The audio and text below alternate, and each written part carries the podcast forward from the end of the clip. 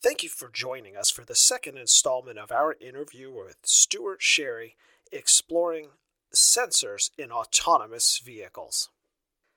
Now, one of the things that you do in kind of as part of your job is mm, correct me if I'm wrong, but at least as I understand it, is you investigate accidents after the fact as it relates to kind of these technologies to determine kind of what role they may have played or just what happened in the crash in general. Now, I know just from my experience that, you know, in the last 10 plus years, a lot of vehicles now contain what we call, or what's commonly referred to as the black box, the, mm-hmm. the ECM module. And I've had a couple of cases that I've handled where they've pulled those ECM modules um, they've pulled the black boxes and they've downloaded some data and they've given it to me and it shows some stuff the speed of the vehicle at the time of the impact whether or not the brake was applied whether or not you know the, the last time the gas pedal was pushed. But there's not a lot of other data in at least in some of the vehicles outside of kind of those basic parameters as you kind of investigate these, you know, ac- motor vehicle accidents that involve some of these more advanced technologies, tell me what are you looking for? What can you see, and kind of what does the investigation look like now? Yeah, I think that is going to be the very interesting part of the future of autonomous driving.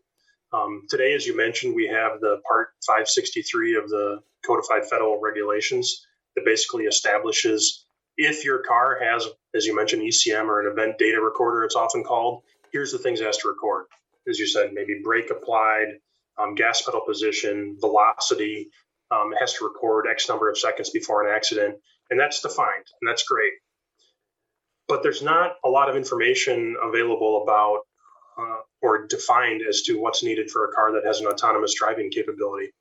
Uh, for example, I did a case study on a Tesla that, that did a crash or had an had an accident while I was on autopilot, and the EDR data contained nothing um, that was relevant for the crash.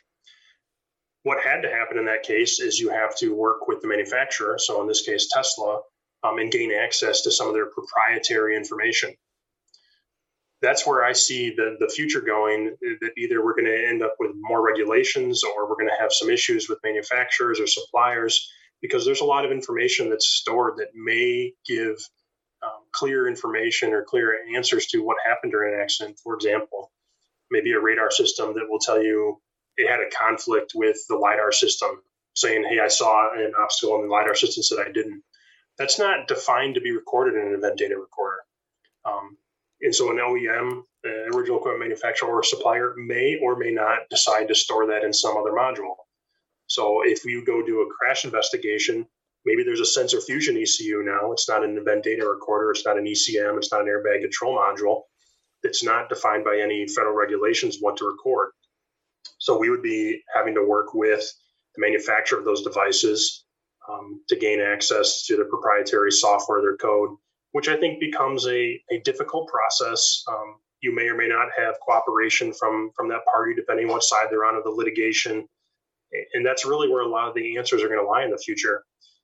I look at black box data from aircraft that's been around forever, well defined, um, been in the industry for generations. It's still new in the auto industry, and it's not adapting, I believe, fast enough to support uh, crash investigation for autonomous type features. Now, a couple things I'd like to unpack from what you just said. The the first of which is that as it relates to the event data recorder, or as I refer to them as the ECMs, is that these black box the data is currently covered by by you indicated a federal regulation. Is that correct? Yes, that is correct. Do you see or do you have any sort of kind of predictions or do you anticipate that we'll see kind of federal regulations that also govern the data that surrounds the autonomous features? I do think we will because you look at NHTSA, for example, the National Highway Traffic Safety Administration. Um, they're very active in this space. They've they've started their, I believe, called AV, AV Autonomous Vehicle AV Start program, where they're getting input from um, from manufacturers, from suppliers to try and really understand what do they need to do. Um, so I think we will see something in the future. It'll just really be a question of what it will be, if it'll be consistent across uh, manufacturers, if it'll be a recommendation like we see with um, the current one, that it doesn't mandate you have a data recorder, but says if you do, here's what you must do. So will we see something like that? If you have, um, you know, autopilot or Cadillac Super Cruise or something where you can have hands off the wheel, here's the things you must record.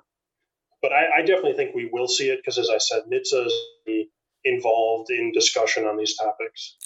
One one of the things that I know that I've discussed kind of in this is an ongoing topic, not just in autonomous vehicles, but just in a lot of the emerging technology space, is the fact that these companies generate, and not just these companies, but these technologies generate a lot of data. And it seems like it's an it's an exponential growth of data that is recorded and then used and analyzed to assist the product in becoming better. And so it, it occurs to me that if there is this large amount of data that's being collected for the vehicle to make these decisions, it's got to be stored somewhere. And, uh, and as you indicated in the case of the Tesla, you just needed the proprietary access to gain it. But it would occur to me that eventually NHTSA the National Highway Transportation Safety Administration, or some other regulatory body would step in and kind of re- regulate that data. Yeah, I, I get the same feeling. Um, like you said, that there's so much data collected today. Some of it stays on the car, right? So if we have a car in an accident, we can go to it and somehow access it immediately. But a, mo- a lot of it, a majority of it, is stored somewhere else off site, like you said, on servers that are used to um, improve their learning algorithms. So that data may be accessible elsewhere after a crash for years or who knows how long. Um, and like you said, the, the, issue really could be interesting. Do we start to get some standards and regulations saying this is the kind of things you must record if you have these features? Now, I could see on the OEM or manufacturer side them arguing against um, the regulation, saying it's an undue burden on us to, to make us record this data. And that's where I think maybe you start to see recommendations where NHTSA says, or we get a regulation that says if you do this, here's how you should do it. Um, so that maybe re- relieves some of that burden. But um, every OEM, I think, also does do it differently. Most cars today do have some sort of cellular capability where they are transmitting data to their Ford server or GM server or something somewhere. Um, so you're going to see more and more of that being come, become accessible probably through these kind of proceedings. Yeah. You know, it's interesting because we've had this discussion with some some other guests about question always goes back to who owns the data. And as you're mm-hmm. talking about, you know, and I'm not picking out any specific company, but the vehicles transmitting the data back to the manufacturers to be stored on the manufacturer's servers or in their cloud platform platforms to essentially help them develop better algorithms and better decision making processes. And the question does boil, or again, gets asked at least who owns that data? If, if I'm the driver driving the car and I'm the one that essentially is helping to create that data, do I have some some ownership interest? So it is interesting, just kind of this topic comes up in a lot of spaces. And so it seems yep. like it's it seems like it's going to be probably prevalent in this space too. Yeah i would agree. I mean as it is today if we have to access an event data recorder for a case we're investigating um, we are supposed to get permission from the owner of that vehicle. Um, you know there can be exceptions made if it's a criminal investigation or things of that nature but um, it, at least today it seems that the, the, the default is the owner of the vehicle owns the event data recorder data. But to your point, we all get cell phones and we just thumb through the terms of service and click OK.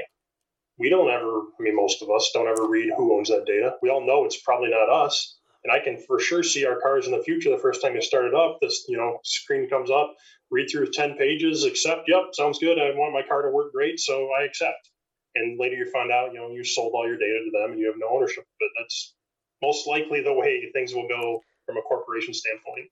You know, and this is another topic that I've heard come up, and, and I don't know if you have any kind of thoughts on it, but one of the things that I've heard at, from a business model from some of these vehicle manufacturers is that they're going to start offering some of these technologies in a subscription based model that can be turned on and off. Yes. So you you know you might download a level two plus um, autonomous vehicle feature. You drive it in July and August. You pay some dollar amount per month. September rolls around and you say, I don't use it that much. I've got no long trips planned or I'm just driving the car around. I turn it off. You know, what? I wonder if that subscription service is utilized in, or that model is utilized, if we're going to see some of the data, data ownership issues that you just described kind of become more prevalent.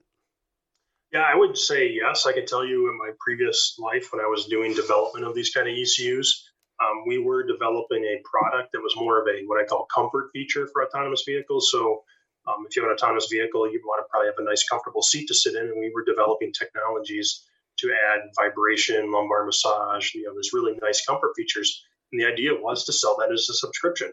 So the seat would already have all the hardware and software included. And you decided, like you said, I'm going to take a long trip. I want to have my vibration massage for this long trip. And you would pay X number of dollars to have it on that trip. So that's already out there and in discussion. Yeah, that's interesting.